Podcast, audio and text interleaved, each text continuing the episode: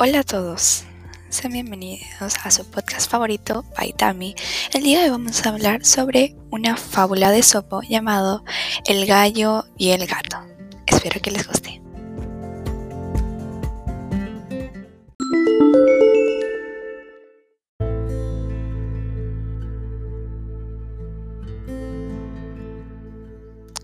Esta fábula es así.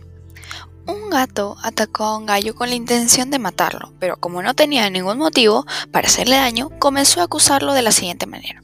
Sabes que eres un animal que grita mucho. Con la voz aguda que tienes, despiertas a los que duermes tranquilamente por las noches.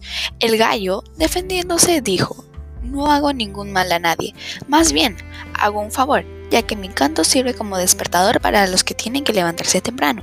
El gato siguió acusando al, al gallo diciéndole que era un mujeriego, cuando otros animales solo tienen una pareja. ¿Acaso yo tengo la culpa de eso? ¿No ves que, el amo me ha puesto aquí también para multiplicar a los míos? El gato no conforme con todo, dijo, basta ya, no me convence de todo lo que has dicho. Y en eso se lanzó sobre el gallo y lo mató.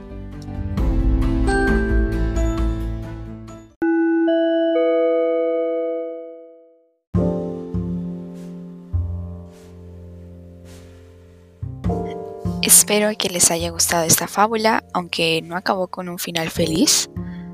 Y bueno, eso es todo por ahí. Bye.